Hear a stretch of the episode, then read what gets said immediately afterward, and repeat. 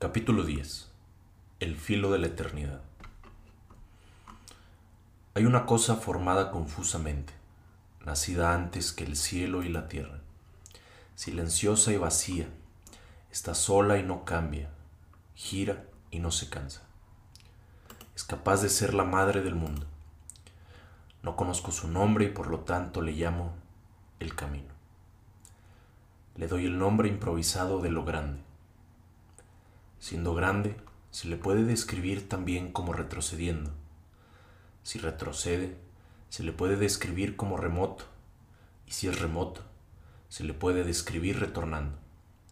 Lao Tse, Tao Te Ching, China, hacia el 600 a.C. Hay un camino en lo alto, visible en los cielos transparentes, llamado la Vía Láctea, que resplandece con brillo propio. Los dioses van por ella a la morada del gran tonante y su residencia real. Allí los famosos y poderosos habitantes del cielo han sentado sus reales. Esta es la región que podría atreverme a llamar la vía palatina del gran cielo. Ovidio, Metamorfosis, Roma, siglo I. Algunos necios declaran que un creador hizo el mundo. La doctrina de que el mundo fue creado es equivocada y hay que rechazarla. Si Dios creó el mundo, ¿dónde estaba Él antes de la creación? ¿Cómo pudo haber hecho Dios el mundo sin materiales? Si dices que los hizo primero y luego hizo el mundo, te enfrentas con una regresión infinita. Has de saber que el mundo es increado, como el mismo tiempo, sin principio ni fin, y que se basa en los principios. Mahapurana, la gran leyenda. Ginasena, India, siglo IX. Hace 10.000 o 20.000 millones de años sucedió algo, la gran explosión, Big Bang, el acontecimiento que inició nuestro universo. ¿Por qué sucedió esto? Es el misterio mayor que conocemos. Lo que está razonablemente claro es que sucedió Toda la materia y la energía presentes actualmente en el universo estaban concentrada con una densidad muy elevada, una especie de huevo cósmico que recuerda los mitos de la creación de muchas culturas, quizás en un punto matemático sin ninguna dimensión. No es que toda la materia y la energía del universo estuvieran apretadas en un pequeño rincón del universo actual, sino que el universo entero, materia y energía y el espacio que llenan, ocupaba un volumen muy pequeño. No quedaba mucho espacio para que sucedieran cosas allí. El universo inició con aquella titánica explosión cósmica, una expansión que ya no ha cesado. Es engañoso describir la expansión del universo como una especie de burbuja ensanchándose, vista desde el exterior. Por definición, nada de lo que podamos conocer estuvo nunca fuera. Es mejor imaginarlo desde dentro, quizás con unas líneas formando retícula y adheridas al tejido en movimiento del, en movimiento del espacio expandiéndose uniformemente en todas direcciones. A medida que el espacio se iba estirando, la materia y la energía del universo se iban expandiendo con el espacio y se enfriaban rápidamente. La radiación de la bola de fuego cósmica, que tanto entonces como ahora llenaba el universo, fue desplazándose a través del espectro, de los rayos X a la luz ultravioleta. Pasó luego por los colores en arcoíris del espectro visible, llegó al infrarrojo y a las regiones de radio. Los restos de esta bola de fuego, la radiación cósmica de fondo que emana de todas las partes del cielo, puede detectarse hoy en día mediante radiotelescopios.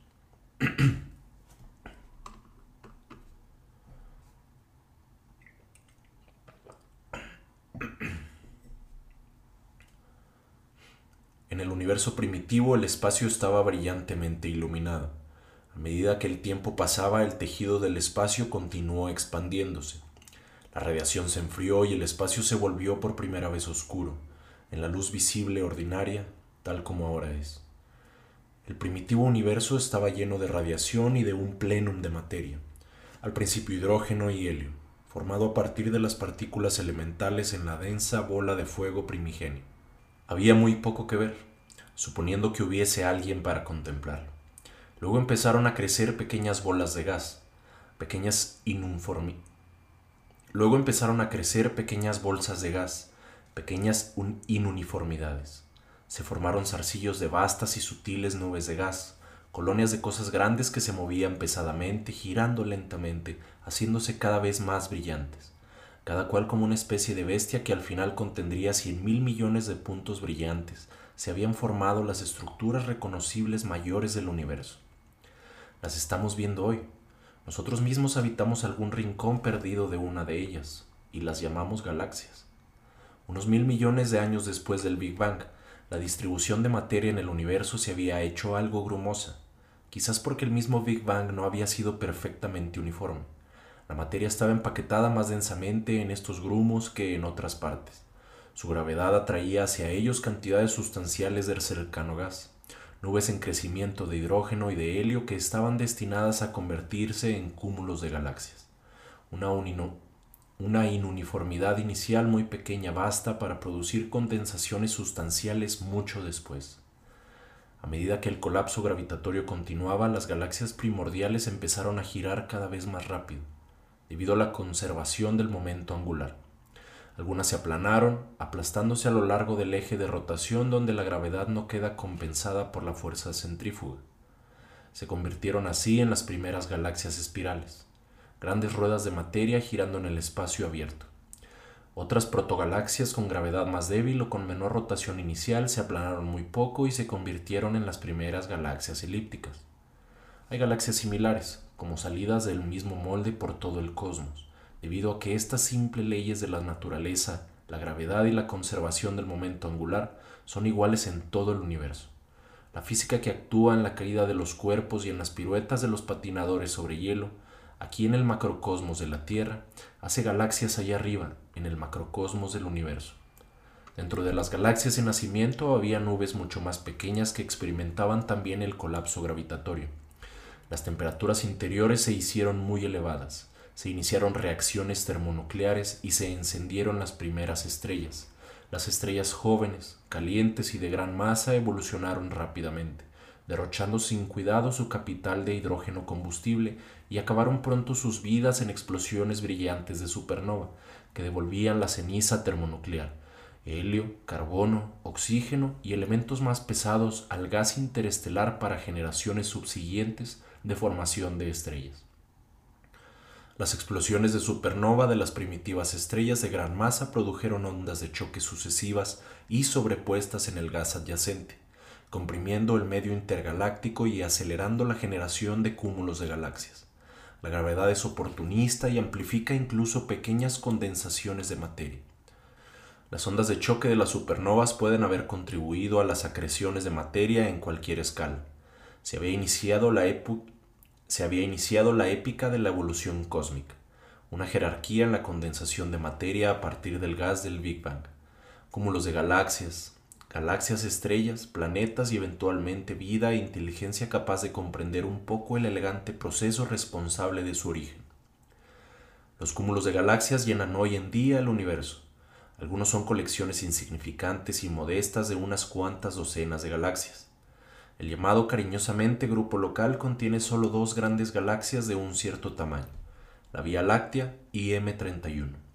Otros cúmulos contienen hordas inmensas de miles de galaxias en mutuo abrazo gravitatorio. Algunos indicios dan para el cúmulo de Virgo decenas de miles de galaxias. A la escala mayor habitamos un universo de galaxias, quizás un centenar de miles de millones de ejemplos exquisitos de arquitectura y de decadencia cósmicas que manifiestan tanto el orden como el desorden. Espirales normales, encaradas formando diversos ángulos con nuestra visual terrestre. Claro, si están de cara vemos los brazos en espiral y si están de canto la faja central de gas y de polvo donde se forman los brazos. Espirales barradas también con un río de gas y de polvo y de estrellas atravesando su centro. Galaxias elípticas gigantes, majestuosas, que contienen más de un billón con B de estrellas y que han crecido tanto porque se han tragado y se han fundido con otras galaxias. Toda una plétora de elípticas enanas, las miniaturas galácticas, cada una de las cuales contiene unos miserables millones de soles, una variedad inmensa de misteriosas irregulares. que dan muestra que en el mundo de las galaxias hay lugares en los que desgraciadamente algo ha ido mal, y galaxias que orbitan una alrededor de otra, tan próximas que sus bordes se curvan por la gravedad de, sus compañeras y en algunos casos saltan gravitatoriamente estelas de gas y de estrellas que forman un puente entre las galaxias. Algunos cúmulos tienen sus galaxias dispuestas en una geometría esférica carente de ambigüedad. Se componen principalmente de elípticas, están dominadas a menudo por una elíptica gigante, el presunto caníbal galáctico. Otros cúmulos, con una geometría bastante más desordenada, tienen un número relativamente mucho mayor de espirales y de irregularidades. Las colisiones galácticas deforman el aspecto de un cúmulo inicialmente esférico y pueden contribuir también a la génesis de espirales y de irregulares a partir de elípticas. La forma y abundancia de las galaxias tienen una historia que contarnos sobre acontecimientos antiguos a la mayor escala posible, una historia que apenas estamos empezando a leer.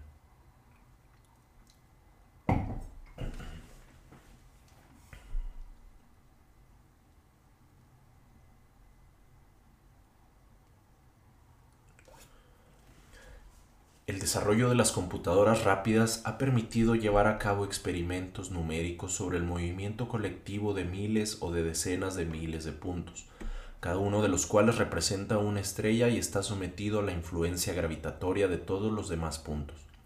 En algunos casos se forman por sí mismos brazos en espiral en una galaxia que ha quedado ya aplanada en forma de disco. A veces se puede producir un brazo en espiral por el encuentro gravitatorio de dos galaxias. Cada una compuesta desde luego por miles de millones de estrellas. El gas y el polvo esparcidos de modo difuso a través de estas galaxias estarán en colisión y se calentarán. Pero cuando dos galaxias entran en colisión, las estrellas pasan tranquilamente unas al lado de otras, como balas a través de un enjambre de abejas, porque una galaxia está compuesta en su mayor parte de nada, y los espacios entre las estrellas son vastos.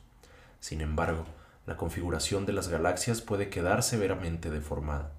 Un impacto directo de una galaxia sobre otra puede enviar a las estrellas que la constituyen disparadas y desparramándose por el espacio intergaláctico, deshaciendo así la galaxia. Cuando una galaxia pequeña choca de cara contra otra mayor, puede producir uno de los tipos más hermosos de las raras irregulares, una galaxia anular de miles de años luz de diámetro, dibujándose sobre el terciopelo del espacio intergaláctico es una salpicadura en el estanque galáctico, una configuración temporal de estrellas desorganizadas, una galaxia con una central desgajada. Los borrones carentes de estructura de las galaxias irregulares, los brazos de las galaxias en espiral y los toros de las galaxias anulares se mantienen únicamente durante unas pocas imágenes de la película cósmica, luego se disipan y a menudo se forman de nuevo. Nuestra idea de las galaxias como cuerpos rígidos y pesados está equivocada. Son estructuras fluidas con cien mil millones de componentes estelares, al igual que un ser humano, que es una colección de 100 billones de células, que normalmente está en un estado continuo entre la síntesis y la decadencia, que es más que la suma de sus partes. Así es una galaxia. La frecuencia de suicidios entre las galaxias es alta, algunos ejemplos próximos a decenas o centenares de años luz de distancia son fuentes potentes de rayos X, de radiación infrarrojo y de ondas de radio. Tienen núcleos muy luminosos y su brillo fluctúa en escalas temporales de semanas.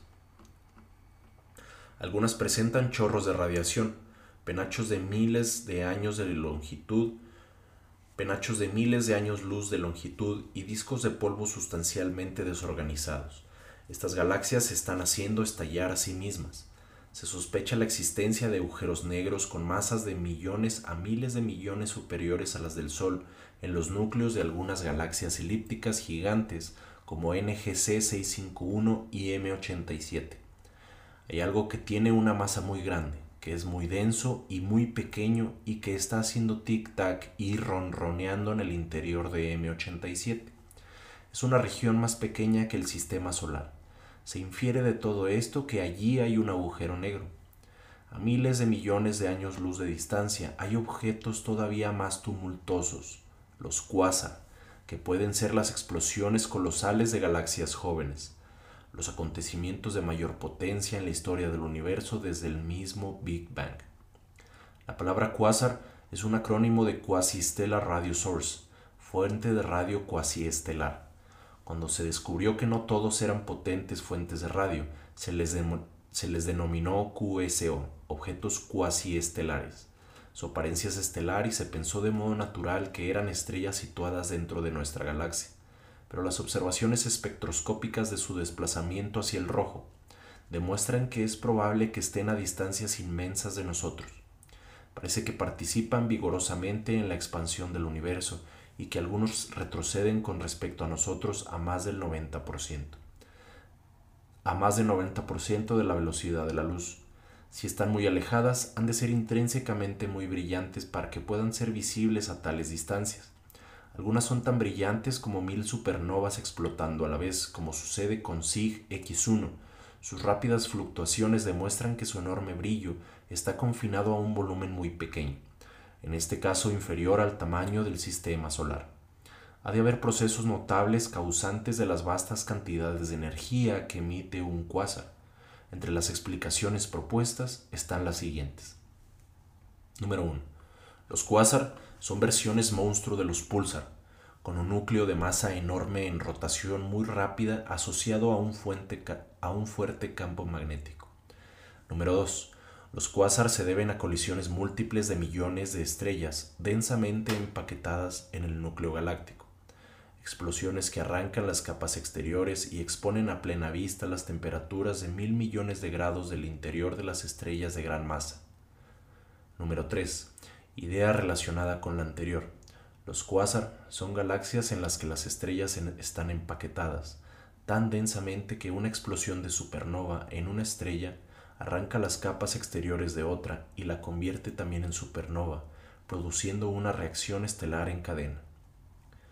Número 4. Los cuásar reciben su energía de la aniquilación mutua y violenta de materia y de antimateria que de algún modo se ha conservado en el cuásar hasta el presente. Número 5. Un cuásar es la energía liberada cuando gas, polvo y estrellas caen en un inmenso agujero negro en el núcleo de estas galaxias agujero que quizás es a su vez el resultado de eras de colisión y cual esencia de agujeros negros más pequeños. Número 6. Los cuásar son agujeros blancos, la otra cara de los agujeros negros, la caída en embudo y eventual emergencia ante nuestros ojos de la materia que se pierde en una multitud de agujeros negros de otras partes del universo o incluso de otros universos.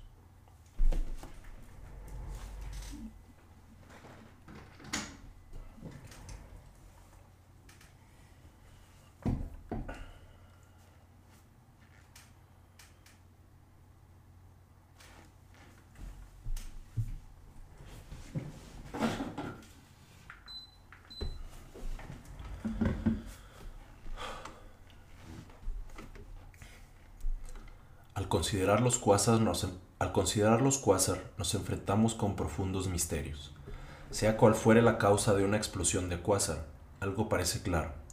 Un acontecimiento tan violento ha de provocar estragos increíbles. En cada explosión de cuásar pueden quedar totalmente destruidos millones de mundos, algunos con vida y con inteligencia para comprender lo que está sucediendo. El estudio de las galaxias revela un orden y una belleza universales también nos muestra una violencia caótica a una escala hasta ahora insospechada. Es notable que vivamos en un universo que permite la vida. También es notable que vivamos en un universo que destruye galaxias, estrellas y mundos.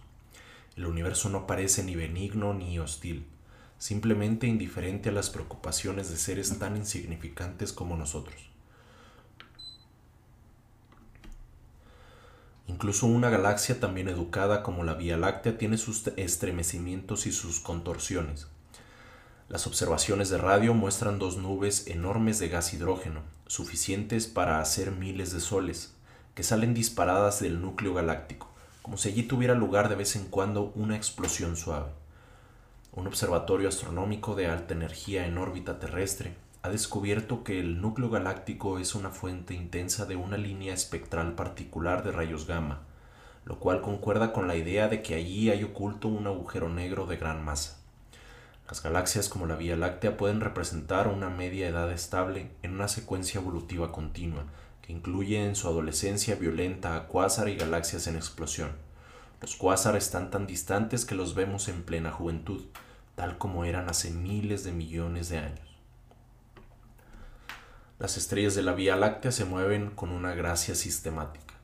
Los cúmulos globulares se precipitan a través del plano galáctico y salen por el otro lado, donde reducen su velocidad y se aceleran de nuevo. Si pudiésemos seguir el movimiento de estrellas individuales agitándose alrededor del plano galáctico, parecería una olla de palomitas de maíz. Nunca hemos visto cambiar de modo significativo la forma de una galaxia, simplemente porque se necesita mucho tiempo para que lo haga. La Vía Láctea da una vuelta cada 250 millones de años. Si aceleráramos este movimiento veríamos que la galaxia es una entidad dinámica, casi orgánica parecida en cierto modo a un organismo multicelular. Cualquier fotografía astronómica de una galaxia no es más que una instantánea de una fase de su solemne movimiento y evolución. La región interior de una galaxia gira como un cuerpo sólido, pero más lejos las provincias exteriores giran cada vez más lentamente, cumpliendo, como los planetas alrededor del Sol, la tercera ley de Kepler. Los brazos tienen tendencia a enrollarse alrededor del núcleo formando una espiral cada vez más apretada, y el gas y el polvo se acumulan en formas espirales de densidad creciente, que a su vez son lugares adecuados para la formación de estrellas jóvenes, calientes y brillantes. Las estrellas que perfilan los brazos en espiral. Estas estrellas brillan unos 10 millones de años aproximadamente, un periodo correspondiente a solo el 5% de una rotación galáctica pero cuando las estrellas que marcan el perfil de un brazo espiral se han quemado, se forman inmediatamente detrás de ella nuevas estrellas y sus nebulosas asociadas, y la forma en espiral persiste. Las estrellas que dan el perfil de los brazos no sobreviven ni a una sola rotación galáctica, solo permanece la forma de la espiral. La velocidad de una estrella dada alrededor del centro de la galaxia no suele ser la misma que la de una forma espiral. El Sol ha entrado y ha salido con frecuencia de los brazos en espiral durante las 20 vueltas que ha dado la Vía Láctea a 200 kilómetros por segundo. El Sol y los planetas pasan en promedio 40 millones de años en un brazo en espiral, 80 millones fuera, otros 40 dentro, etc. Los brazos en espiral marcan la región donde se está formando la última cosecha de estrellas acabadas de incubar, pero no necesariamente la región donde resulta que hay estrellas de media edad como el Sol. En esta época nosotros vivimos entre brazos en espiral. Es lógico imaginar que el paso periódico del sistema solar a través de los brazos en espiral haya tenido consecuencias importantes para nosotros.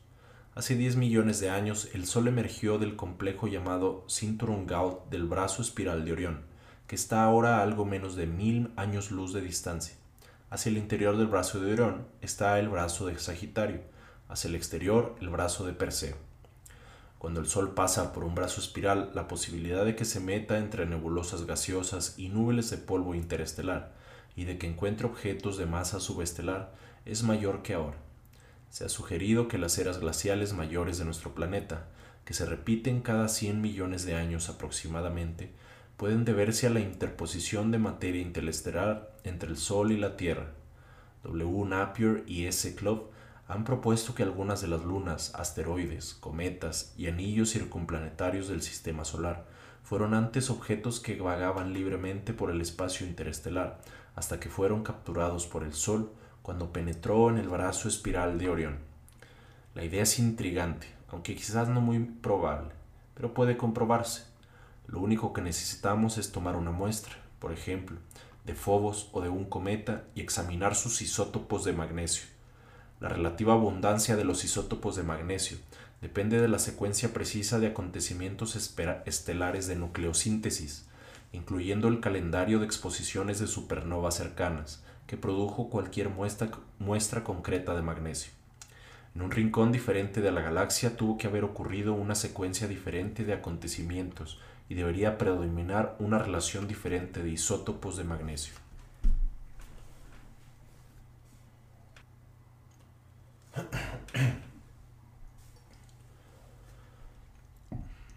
El descubrimiento del Big Bang y de la recesión de las galaxias se basó en un tópico de la naturaleza llamado el efecto Doppler. Estamos acostumbrados a notarlo en, la física del sonido. Un conductor de automóvil toca la bocina cuando pasa por nuestro lado. Dentro del coche el conductor oye un sonido constante de tono fijo, pero fuera del coche nosotros oímos un cambio característico del tono. El sonido de la bocina pasa para nosotros de las frecuencias altas a las bajas. Un coche de carreras a 200 km por hora va casi a una quinta parte de la velocidad del sonido. El sonido es una sucesión de ondas en el aire, una cresta y un valle, una cresta y un valle. Cuanto más juntas están las ondas, más alta es la frecuencia o tono. Cuanto más separadas están las ondas, más grave el tono.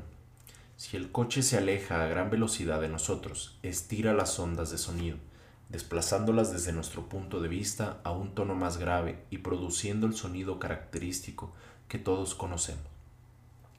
Si el coche viniera hacia nosotros, las ondas sonoras se apretarían, la frecuencia aumentaría y sentiríamos un gemido agudo. Si supiéramos el tono normal de la bocina cuando el coche está en reposo, podríamos deducir a ciegas su velocidad, a partir del cambio de tono. La luz es también una onda. Al contrario del sonido, se desplaza perfectamente bien en el vacío. El efecto Doppler actúa también aquí. Si por algún motivo el automóvil en lugar de sonido emitiera por delante y por detrás un haz de luz amarilla pura, la frecuencia de la luz aumentaría ligeramente al, acercarse el coche y disminuiría ligeramente al alejarse. El efecto semi-imperceptible a velocidades ordinarias. Sin embargo, si el coche corriera a una fracción considerable de la velocidad de la luz, podríamos observar que el color de la luz cambia hacia una frecuencia superior es decir, hacia el azul cuando el coche se nos acerca y hacia frecuencias inferiores, es decir, hacia el rojo cuando el coche se aleja. Un objeto que se nos acerca a velocidades muy altas se nos presenta con el color de sus líneas espectrales desplazadas hacia el azul. Un objeto que se aleja a velocidades muy altas tiene sus líneas espectrales desplazadas hacia el rojo. Este desplazamiento hacia el rojo, observado en las líneas espectrales de galaxias distintas e interpretado de acuerdo con el efecto Doppler, es la clave de la cosmología. En los primeros años de este siglo se estaba construyendo en el monte Wilson, que dominaba lo que eran entonces los cielos transparentes de Los Ángeles, el telescopio más grande del mundo destinado a descubrir el desplazamiento hacia el rojo de galaxias remotas.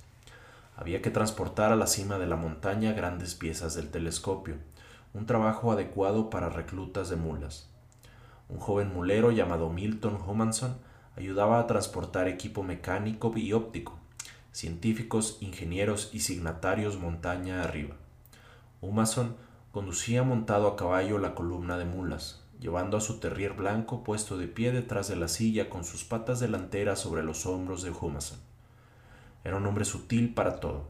Mascaba tabaco, era gran jugador de cartas y lo que entonces se llamaba especialista en señoras.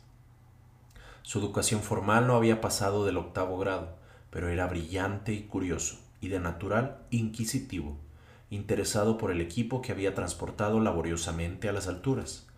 Homason hacía la compañía a la hija de uno de los ingenieros del observatorio, el cual veía con reserva que su hija saliera con un joven cuya ambición no pasaba de ser mulero. De este modo, Homason se encargó de trabajos diversos en el observatorio, ayudante electricista, portero y fregaba los suelos del telescopio que había ayudado a construir. Una noche, según cuenta la historia, el ayudante del telescopio se puso enfermo y pidieron a Homason si podía ayudarles. Demostró tanta destreza y cuidado con los instrumentos que pronto se convirtió en operador permanente del telescopio y ayudante de observación. Después de la Primera Guerra Mundial llegó a Monte Wilson Edwin Hubble, que pronto iba a ser famoso. Una persona brillante, refinada, sociable fuera de la comunidad astronómica, con un acento inglés adquirido en su único año con la beca Rhodes en Oxford. Fue Hubble quien proporcionó la demostración definitiva de que las nebulosas espirales eran en realidad que las nebulosas espirales eran en realidad universos islas, agregados distantes de cantidades enormes de estrellas, como nuestra propia galaxia Vía Láctea. Había descubierto la candela estelar estándar necesaria para, para medir las distancias a las galaxias. Hubble y Homason se llevaron espléndidamente, formando una pareja, quizás impredecible, que trabajaba conjuntamente y de modo, armonioso en el telescopio. Siguieron una indicación del astrónomo W. M. Slipher del Observatorio Lovell y empezaron a medir los espectros de galaxias distantes. Pronto quedó claro que Homason era más capaz de obtener espectros de alta cualidad de galaxias distantes que cualquier astrónomo profesional del mundo. Se convirtió en miembro de plantilla del Observatorio Monte Wilson, aprendió muchos de los elementos científicos básicos de su obra y murió acompañado por el resto de la comunidad astronómica. La luz de una galaxia es la suma de la luz emitida por los miles de millones de estrellas que contiene. Cuando la luz abandona estas estrellas, algunas frecuencias o colores son absorbidos por los átomos de las capas más exteriores de las estrellas. Las líneas resultantes permiten afirmar que unas estrellas situadas a millones de años luz de nosotros contienen los mismos elementos químicos que nuestro Sol y que las estrellas cercanas. Homason y Hubble descubrieron asombrados que los espectros de todas las galaxias distantes estaban desplazados hacia el rojo. Y algo más asombroso todavía, que cuanto más distaba una, que cuanto más distaba una galaxia, más desplazadas hacia el rojo estaban sus líneas espectrales. La explicación más obvia del desplazamiento hacia el rojo se basaba en el efecto Doppler. Las galaxias se estaban alejando de nosotros. Cuanto más distante estaba la galaxia mayor era la velocidad de recesión. Pero ¿por qué tenían que estar huyendo de nosotros las galaxias? Era posible que nuestra situación en el universo tuviera algo especial, como si la Vía Láctea hubiese llevado a cabo, por inadvertencia, algún acto ofensivo en la vida social de las galaxias. Lo más probable era que el universo mismo se estuviera expandiendo y arrastrando a las galaxias consigo. Cada vez estaba más claro que Homason y Hubble habían descubierto el Big Bang, si no el origen del universo, por lo menos su encarnación más reciente. Casi toda la cosmología moderna y especialmente la idea de un universo en expansión y de un Big Bang se basa en la idea de que el desplazamiento hacia el rojo de las galaxias lejanas es un efecto Doppler y se debe a su velocidad de recesión. Pero hay otros, pero hay otros tipos de desplazamientos hacia el rojo en la naturaleza. Hay, por ejemplo, el desplazamiento hacia el rojo gravitatorio, en el cual la luz que sale de un campo gravitatorio intenso ha de hacer tanto trabajo para escapar de él que pierde energía durante el proceso proceso que un observador distante percibe como un desplazamiento de la luz hacia longitudes de onda más largas y colores más rojos. Nosotros suponemos que puede haber, nosotros suponemos que puede haber agujeros negros de gran masa en los centros de algunas galaxias, y por lo tanto, esta es una explicación imaginable de sus desplazamientos hacia el rojo. Sin embargo, las líneas espectrales concretas que se observan son a menudo características de un gas muy tenue y difuso y no de la densidad increíblemente elevada que ha de prevalecer en las proximidades de los agujeros negros. O bien, el desplazamiento hacia el rojo podría ser un efecto Doppler debido no a la expansión general del universo, sino a una explosión galáctica más modesta y local. Pero en este caso lo lógico sería que hubiese tantos fragmentos de la explosión acercándose a nosotros como alejándose, tantos desplazamientos hacia el azul como hacia el rojo. Sin embargo, lo que vemos son casi exclusivamente desplazamientos hacia el rojo, sea cual fuera el objeto distante más allá del grupo local hacia el, hacia el cual apuntamos el telescopio. Persiste, sin embargo, la sospecha entre algunos astrónomos de que quizás no todo sea correcto cuando a partir de los desplazamientos hacia el rojo de las galaxias y el efecto Doppler se deduce que el universo se está expandiendo. El astrónomo Hal Thorpe ha descubierto casos enigmáticos e inquietantes en los que una galaxia y un cuasar, o un par de galaxias que aparentemente están asociadas de modo físico, tienen desplazamientos hacia el rojo muy diferentes. A veces parece observarse un puente de gas, de polvo y de estrellas que las conectan. Si el desplazamiento hacia el rojo se debe a la expansión del universo, Desplazamientos hacia el rojo diferentes implican distancias muy distintas, pero dos galaxias que están físicamente conectadas no pueden presentar una separación muy grande entre sí. Separación que en algunos casos es de mil millones de años luz.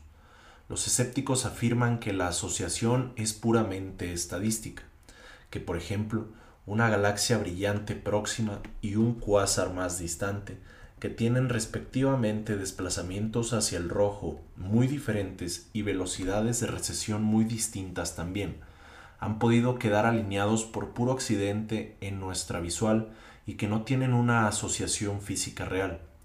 Estas alineaciones estadísticas pueden darse por casualidad de vez en cuando. El debate se centra en si el número de coincidencias es superior al que cabría esperar por acción del azar. ARP señala otros casos en los que una galaxia con un desplazamiento hacia el rojo pequeño está flanqueada por dos cuásar de desplazamiento hacia el rojo grande y casi idéntico. Él cree que los cuásar no están a distancias cosmológicas, sino que son proyectados a izquierda y a derecha por la galaxia de primer plano, y que los desplazamientos hacia el rojo son el resultado de algún mecanismo hasta ahora inexplorado. Los escépticos replican con la alineación coincidente y con la interpretación convencional de Hubble-Humason sobre los desplazamientos hacia el rojo. Si ARP está en lo, en lo correcto, los mecanismos exóticos propuestos para explicar la fuente de energía de los cuásar distantes, reacciones en cadena de supernovas, agujeros negros de masa extraordinaria y otros semejantes resultarían innecesarios.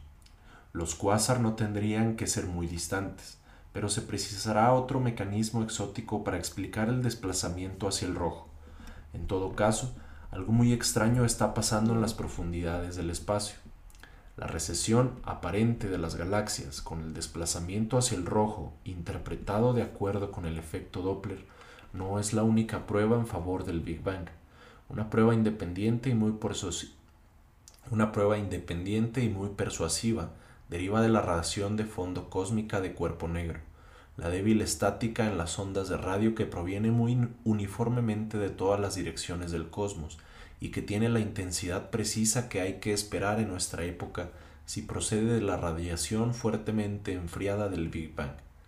Pero también aquí hay algo intrigante. Las observaciones con una antena de radio sensible volando encima de la atmósfera de la Tierra en un avión U-2 han demostrado que la radiación de fondo es en primera aproximación de igual intensidad en todas las direcciones, como si la bola de fuego del Big Bang se expandiera con mucha uniformidad y origen del universo tuviera una simetría muy precisa. Pero si se examina con una precisión más fina la radiación de fondo, resulta que tiene una simetría imperfecta hay un pequeño efecto sistemático que podría comprenderse si la entera galaxia Vía Láctea y probablemente otros miembros del grupo local estuvieran volando hacia el cúmulo de galaxias Virgo a más de 600 kilómetros por segundo. A esta velocidad llegaremos allí en 10 mil millones de años, y la astronomía extragaláctica será entonces bastante más fácil. El cúmulo de Virgo es ya la colección de galaxias más rica que no conocemos repleta de espirales elípticas irregulares, un estuche lleno de joyas en el cielo. Pero ¿por qué tendríamos que ir disparados hacia allí? George Smoot y sus colegas que hicieron estas observaciones de gran altitud sugieren que la Vía Láctea es arrastrada gravitatoriamente hacia el centro del cúmulo de Virgo, que el cúmulo tiene muchas más galaxias que de las que se han detectado hasta ahora, y algo más asombroso, que el cúmulo es de proporciones inmensas y se extiende a través de mil o dos mil millones de años luz del espacio. El mismo universo observable tiene solo unas cuantas decenas de miles de millones de años luz de diámetro, y si hay un vasto supercúmulo en el grupo de Virgo, quizás haya otro supercúmulo a distancias mucho mayores, que por lo tanto son más difíciles de detectar. Parece ser que en la vida del universo no ha habido tiempo suficiente para que una parece ser que en la vida del universo no ha habido tiempo suficiente para que una inuniformidad gravitatoria inicial haya podido recoger la cantidad de masa que parece contener el supercúmulo de Virgo. Pero por ello, Smoot llega a decir que el Big Bang fue mucho menos uniforme de lo que sugieren sus demás observaciones, que la distribución original de material en el universo era muy desigual. Quizás la paradoja puede resolverse imaginando dos o más Big Bangs casi simultáneos. Si el cuadro general de un universo en expansión y de un Big Bang es correcto, tenemos que enfrentarnos con preguntas aún más difíciles. ¿Cómo eran las condiciones en la época del Big Bang? ¿Qué sucedió antes? Había un diminuto universo carente de toda materia y luego la materia se creó repentinamente de la nada. ¿Cómo sucede una cosa así? Es corriente en muchas culturas responder que Dios creó el universo de la nada, pero esto no hace más que aplazar la cuestión.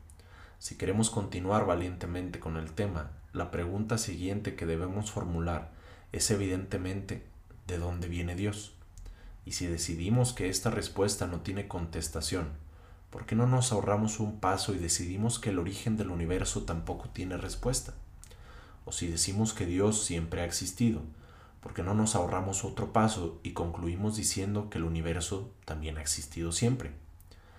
Cada cultura tiene un mito sobre el mundo antes de la creación y sobre la creación del mundo, a menudo mediante la unión sexual de los dioses o la incubación de un huevo cósmico. En general se supone, de modo ingenuo, que el universo sigue el precedente humano o animal. He aquí, por ejemplo, cinco pequeños extractos de tales mitos en niveles diferentes de sofisticación procedentes de la cuenca del Pacífico. Al principio de todo, las cosas estaban descansando en una noche perpetua.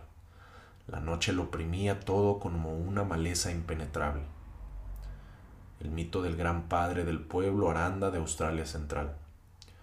Todo estaba suspenso, todo en calma y todo silencioso, todo inmóvil y tranquilo, y los espacios del cielo estaban vacíos.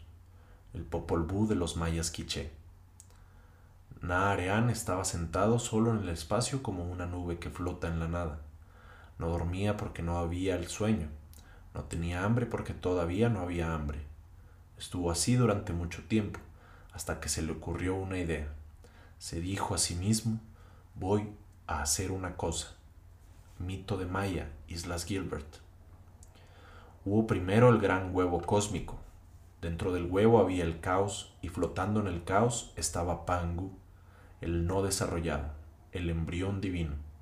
Y Pangu salió rompiendo el huevo, cuatro veces más grande que cualquier hombre actual con un martillo y un cincel en la mano con los cuales dio forma al mundo. Mitos de Pangu, China, hacia el siglo III. Antes de que el cielo y la tierra hubiesen tomado forma, todo era vago y amorfo. Lo que era claro y ligero se desplazó hacia arriba para convertirse en el cielo, mientras que lo pesado y turbio se solidificó para convertirse en tierra. Fue muy fácil que el material puro y fino se reuniera, pero muy difícil que el material pesado y turbio se solidificara. Por eso el cielo quedó completado primero y la tierra tomó su forma después. Cuando el cielo y la tierra se unieron en vacuidad y todo era una simplificación. Cuando el cielo y la tierra se unieron en vacuidad y todo era una simplicidad tranquila, las cosas llegaron al ser sin ser creadas. Esta fue la gran unidad. Todas las cosas salieron de esta unidad, pero todas se hicieron diferentes. Huayanxi, China, hacia el siglo I Cristo. Estos mitos demuestran la audacia humana. La diferencia principal entre ellos y nuestro mito moderno científico del Big Bang es que la ciencia se autoexamina y que podemos llevar a cabo experimentos y observaciones para comprobar nuestras ideas pero estas otras historias de creación son merecedoras de nuestro profundo respeto. Toda cultura humana se alegra de la existencia de ciclos en la naturaleza. Se pensó entonces que estos ciclos no podían existir si la voluntad de los dioses no lo hubiese querido así. Y si hay ciclos en los años del hombre, ¿no podría haber también ciclos en las eras de los dioses? La religión hindú es la única de las grandes del mundo que inculca la idea de que el mismo cosmos está sujeto a un número de muertes y de renacimientos inmensos, de hecho, infinito. Es la única religión en la que las escalas temporales corresponden, sin duda por casualidad, a las de la cosmología científica moderna. Sus ciclos van de nuestro día y noche corrientes hasta un día y una noche de Brahma, que dura 8.640 millones de años más tiempo que la edad de la Tierra o del Sol, y una mitad aproximadamente del tiempo transcurrido desde el Big Bang, y hay todavía escalas de tiempo más largas.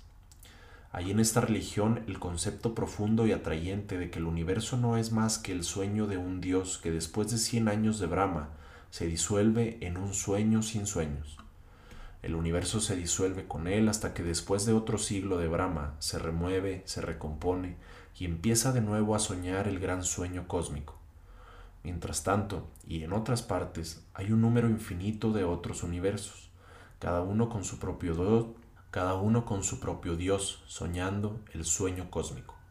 Estas grandes ideas están atemperadas por otras quizás más grandes todavía. Se dice que quizás los hombres no son los sueños de los dioses, sino que los dioses son los sueños de los hombres. En la India hay muchos dioses y cada dios tiene muchas manifestaciones. Los bronces chola, creados en el siglo XI, presentan varias encarnaciones diferentes del dios Shiva. La más elegante y sublime de ellas es una representación de la creación del universo, al principio de cada ciclo cósmico, motivo conocido por la danza cósmica de Shiva. El dios, llamado en esta manifestación Nataraja, el rey de la danza, tiene cuatro manos. En la mano superior derecha hay un tambor cuyo sonido es el sonido de la creación en la mano superior izquierda una lengua de fuego, recordando que el universo acabado de crear ahora quedará destruido totalmente dentro de miles de millones de años. Me gusta pensar que estas imágenes profundas y hermosas son una especie de premonición de las ideas astronómicas modernas. Es muy probable que el universo haya estado expandiéndose desde el Big Bang, pero no es tan absoluto claro que continúe expandiéndose indefinidamente. La expansión puede hacerse cada vez más lenta hasta detenerse e invertirse. Si hay menos de una cierta cantidad crítica de materia en el universo, la gravitación de las estrellas en recesión será insuficiente para detener la expansión y el universo continuará su fuga para siempre. Pero si hay más materia de la que podemos ver, escondida por ejemplo en agujeros negros o en gas caliente pero invisible entre las galaxias, el universo se mantendrá unido gravitatoriamente y sufrirá una sucesión muy india de ciclos, una expansión seguida por una contracción, universo sobre universos, cosmos sin fin. Si vivimos en un universo oscilatorio de este tipo, el Big Bang no es la creación del cosmos, sino simplemente el final del ciclo anterior, la destrucción de la última encarnación del cosmos. Es posible que ninguna de estas modernas cosmologías sea totalmente de nuestro agrado. En una de ellas el universo fue creado de algún modo hace 10 o 20 mil millones de años y se expande indefinidamente, huyendo las galaxias unas de otras hasta que la última desaparezca más allá del horizonte cósmico. Entonces los astrónomos galácticos se quedan sin ocupación, las estrellas se enfrían y mueren, la misma materia degenera y el universo se convierte en una niebla fina y fría de partículas elementales. En la otra el universo es oscilante, el cosmos carece de principio y de fin, y estamos en medio de un ciclo infinito de muertes y renacimientos cósmicos, sin que escape ninguna información por las cúspides de la oscilación. Nada se filtra de las galaxias, estrellas, planetas, formas de vida o civilizaciones que evolucionaron en la encarnación anterior del universo, ni pasa por la cúspide o se insinúa más allá del Big Bang, para que podamos conocerlo en nuestro universo actual. El destino del universo en ambas cosmologías puede parecer algo deprimente, pero podemos consolarnos con las escalas temporales en juego. Estos acontecimientos ocuparán decenas de miles de millones de años o más. Los seres humanos y nuestros descendientes, sean cuales fueren, pueden conseguir muchas cosas en decenas de miles de millones de años, antes de que el cosmos muera. Si el universo oscila realmente, se plantean cuestiones todavía más extrañas. Algunos científicos piensan que cuando la expansión va seguida por la contracción, cuando los espectros de las galaxias distantes están todos desplazados hacia el azul, la casualidad quedará invertida y la causalidad quedará invertida y los efectos precederán a las causas. Primero las ondas se propagan a partir de un punto de la superficie de agua y luego tiro la piedra en el estanque. Primero la linterna da luz y luego la enciendo. No podemos aspirar a entender lo que esta inversión de la casualidad, no podemos aspirar a entender lo que esta inversión de la causalidad significa. Nacerán las personas de aquella época en la tumba y morirán en la matriz. Irá el tiempo hacia atrás ¿Tienen algún sentido siquiera estas cuestiones? Los científicos se preguntan qué sucede en las cúspides, en la transición de la contracción a la expansión de un universo oscilante. Algunos piensan que las leyes de la naturaleza se reordenan al azar, que el tipo de física y de química que ordena este universo representa únicamente un caso de una gama infinita de posibles leyes naturales. Si las leyes de la naturaleza quedan reordenadas de modo impredecible en las cúspides, es una coincidencia realmente extraordinaria que precisamente ahora la máquina tragaperras cósmica haya sacado un universo que es consistente con nosotros. ¿Vivimos en un universo que se expande indefinidamente o en un universo en el cual hay un conjunto infinito de ciclos? Hay maneras de decidirlo, haciendo un censo preciso de la cantidad total de materia en el universo, o bien observando el borde del cosmos. Los radiotelescopios pueden detectar objetos muy débiles y muy distantes. Cuando profundizamos en el espacio, también nuestra vista retrocede en el tiempo. El cuásar más cercano está quizás a 500 millones de años luz de distancia. El más alejado puede estar a 10 o 12 o más miles de millones.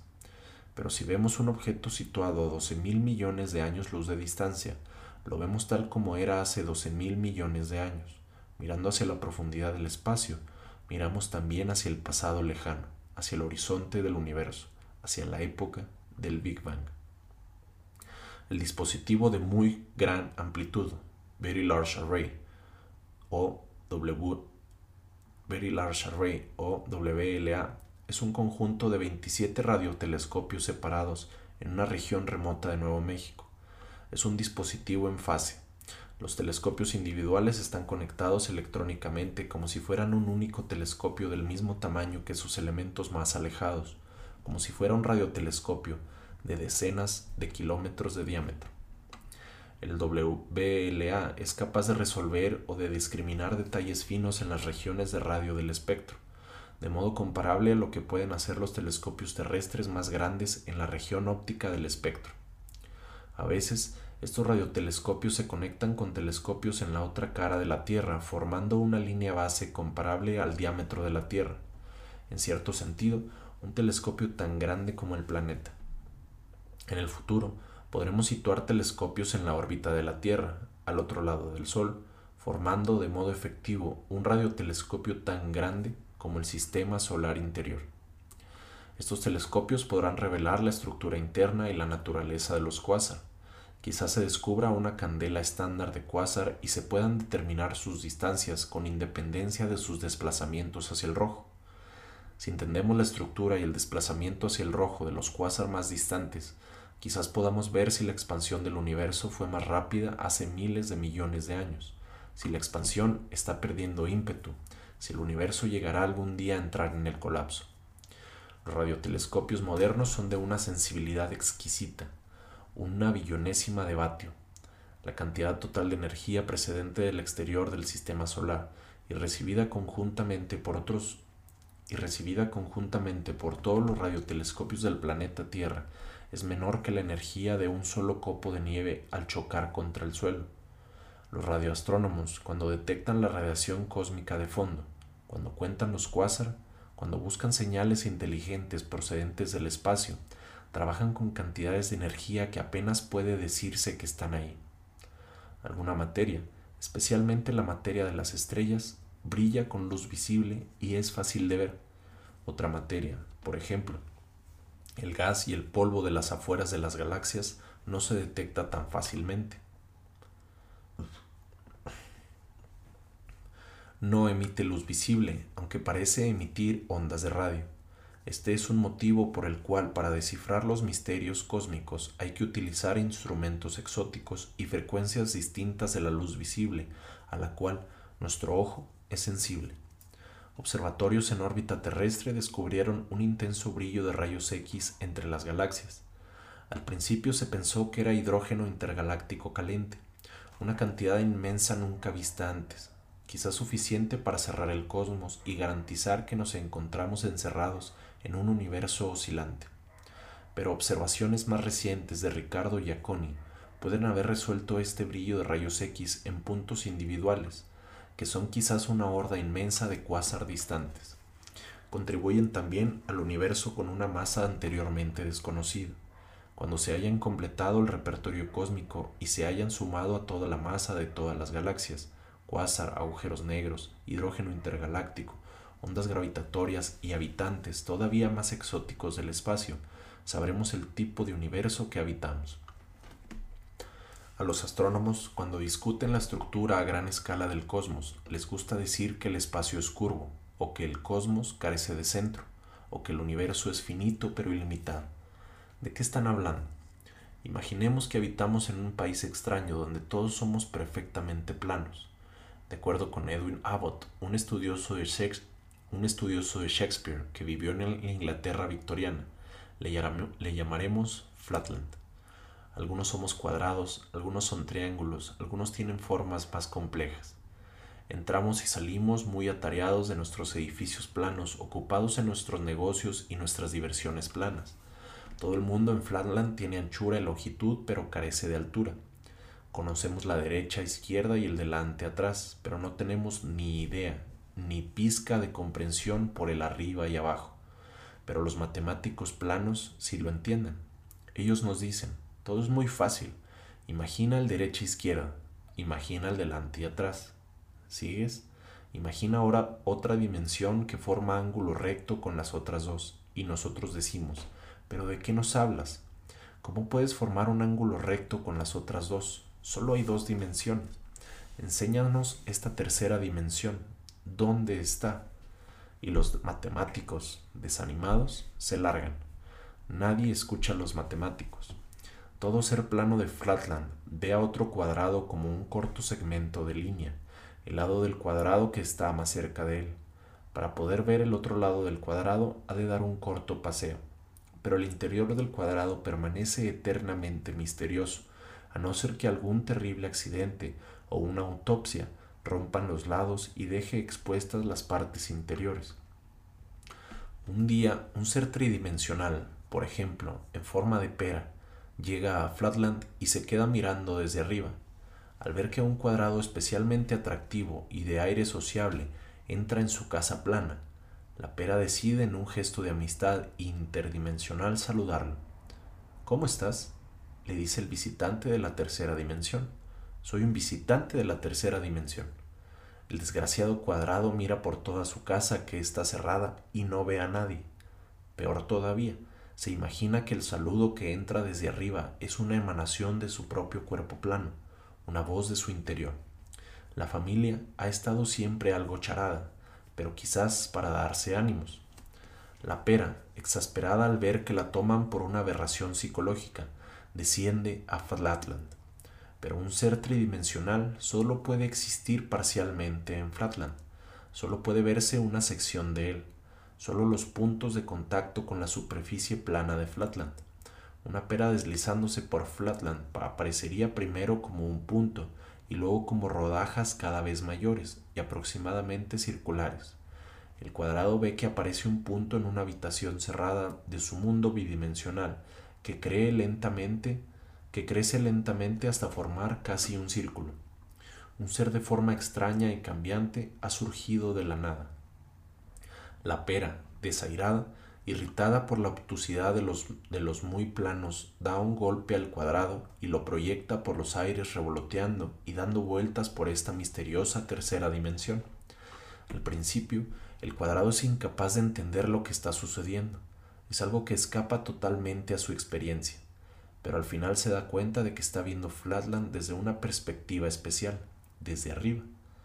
Puede ver el interior de habitaciones cerradas, puede ver el interior de sus congéneres planos. Está contemplando su universo desde una perspectiva única y arrolladora. El viaje por otra dimensión ofrece como una ventaja adicional una especie de visión con rayos X. Al final, nuestro cuadrado desciende lentamente hasta la superficie como una hoja que cae. Desde el punto de vista de sus compañeros de Flatland, desapareció inexplicablemente de una habitación cerrada y luego se materializó penosamente de la nada. Por Dios, le dicen, ¿qué te ha pasado? Me parece, contesta él mecánicamente, que estuve arriba. Le dan unos golpecitos en los costados y le consuelan. La familia siempre tuvo visiones. En estas contemplaciones interdimensionales no tenemos que limitarnos a las dos dimensiones. Podemos imaginar, siguiendo a Abbott, un mundo de una dimensión, donde cada cual es un segmento de línea, o incluso el mundo mágico de los animales de cero dimensiones, los puntos. Pero quizás sea más interesante la cuestión de las dimensiones superiores. ¿Podría existir una cuarta dimensión física? Podemos imaginar que generamos un cubo de la siguiente manera. Tomemos un segmento de línea de una cierta longitud y desplacémoslo a una longitud igual en ángulo casi recto a sí mismo. Tenemos un cuadrado. Desplacemos el cuadrado una longitud igual en ángulos rectos a sí mismo y tendremos un cubo. Sabemos que este cubo proyecta una sombra, que dibujamos normalmente en forma de dos cuadrados con sus vértices conectados. Si examinamos la sombra de un cubo en dos dimensiones, nos damos cuenta de que no todas las líneas aparecen iguales y que, que no todos los ángulos son ángulos rectos. El objeto tridimensional no ha quedado perfectamente representado en su transfiguración de dos dimensiones. Este es el coste que hay que pagar por perder una dimensión en la proyección geométrica. No derecha, izquierda, no delante, atrás, no arriba, abajo, sino simultáneamente en ángulos rectos a todas estas direcciones. No puedo decir qué dirección es esta, pero puedo imaginarme que existe. En este caso habremos generado un hipercubo cuadridimensional, también llamado tesseracto. No puedo enseñar un tesseracto porque estamos encerrados en tres dimensiones, pero lo que puedo enseñar es la sombra en tres dimensiones de un tesseracto. Se parece a dos cubos anidados, con todos los vértices conectados por líneas, pero en el tesseracto real de cuatro dimensiones, todas las líneas tendrían longitud igual y todos los ángulos serían ángulos rectos. Imaginemos un universo igual que Flatland, con la excepción de que sin que sus habitantes lo sepan, su universo bidimensional está curvado a través de una tercera dimensión física. Cuando los habitantes de Flatland hacen excursiones cortas, su universo les resulta suficientemente plano.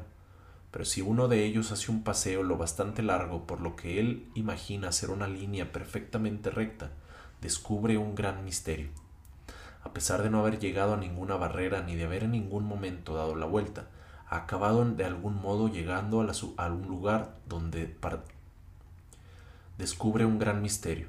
A pesar de no haber llegado a ninguna barrera ni de haber en ningún momento dado la vuelta, ha acabado de algún modo llegando al lugar de donde partió. Su universo bidimensional tiene que haber sido deformado, doblado o curvado a través de una misteriosa tercera dimensión. Él no puede imaginar esta tercera dimensión, pero puede deducirla. Si sumamos en esta historia una dimensión a todas las citadas, tendremos una situación que puede ser válida para nosotros. ¿Dónde está el centro del cosmos? ¿Tiene el universo algún borde? ¿Qué hay detrás de él? En un universo bidimensional, curvado a través de una tercera dimensión, no hay centro. Por lo menos no lo hay sobre la superficie de una esfera.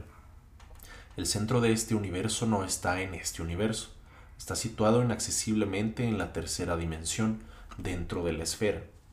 Aunque en la superficie de la esfera el área está limitada, este universo carece de borde, es finito pero ilimitado. Y la pregunta, ¿qué hay más allá? carece de sentido. Los seres planos no pueden por sí solos escapar de sus dos dimensiones. Si incrementamos por uno todas las dimensiones citadas, tenemos una situación que puede ser válida para nosotros, el universo como una hiperesfera cuadridimensional. No tiene centro, no tiene borde y sin nada más allá. ¿A qué se debe que todas las galaxias parecen que huyan de nosotros?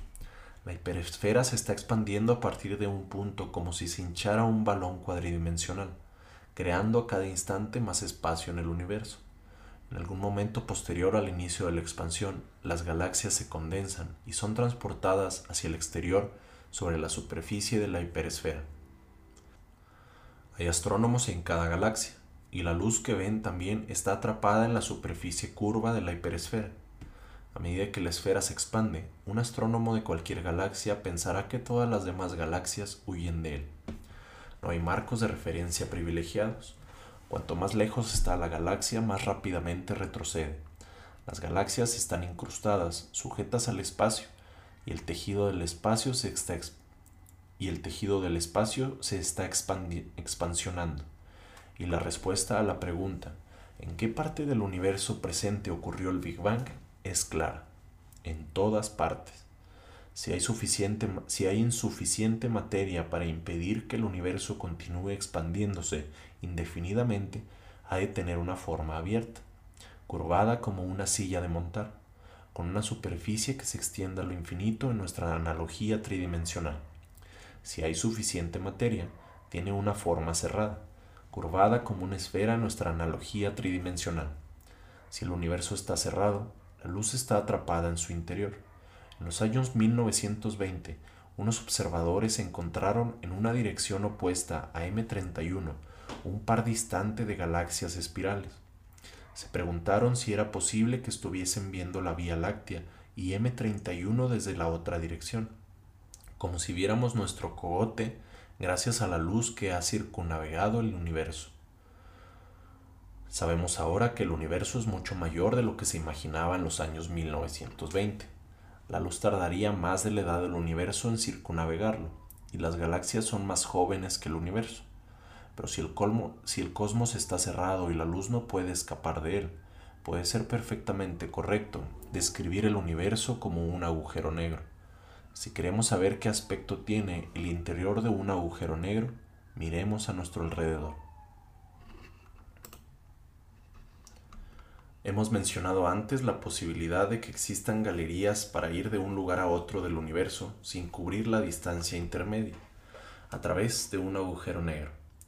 Podemos imaginar estas galerías como tubos a través de una cuarta dimensión física. No sabemos que existan estas galerías, pero suponiendo que existan, ¿han de acabar siempre desembocando en otro lugar de nuestro universo? ¿O es posible que las galerías conecten con otros universos? con lugares que de otro modo serían siempre inaccesibles para nosotros. Nadie se opone a que existan muchos más universos.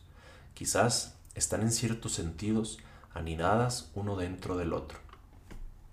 Hay una idea extraña, adyacente. Hay una idea extraña, atrayente, evocativa, una de las conjeturas más exquisitas de la ciencia o de la religión. Es una idea totalmente indemostrada. Quizás no llegue a demostrarse nunca pero excita enormemente. Se nos dice que existe una jerarquía infinita de universos, de modo que si penetramos en una partícula elemental, por ejemplo, un electrón de nuestro universo, se nos revelaría como un universo enteramente cerrado. Dentro de él, organizadas como el equivalente local de galaxias y estructuras más pequeñas, hay un número inmenso de otras partículas elementales mucho más diminutas, que a su vez son universos en el nivel siguiente y así indefinidamente, una regresión infinita hacia abajo, sin fin, y lo mismo hacia arriba. Nuestro universo familiar de galaxias y estrellas, planetas y personas sería una única partícula elemental en el siguiente universo superior, el primer paso de otra regresión infinita. Esta es la única idea religiosa que conozco que supera a la del número sin fin de un universo cíclico esta es la idea esta es la única idea religiosa que conozco que supera a la del número sin fin de universo cíclico infinitamente viejo de la cosmología hindú. ¿Qué aspecto tendrían estos otros universos? ¿Estarían construidos sobre leyes físicas distintas? ¿Tendrían estrellas y galaxias y mundos o algo muy distinto?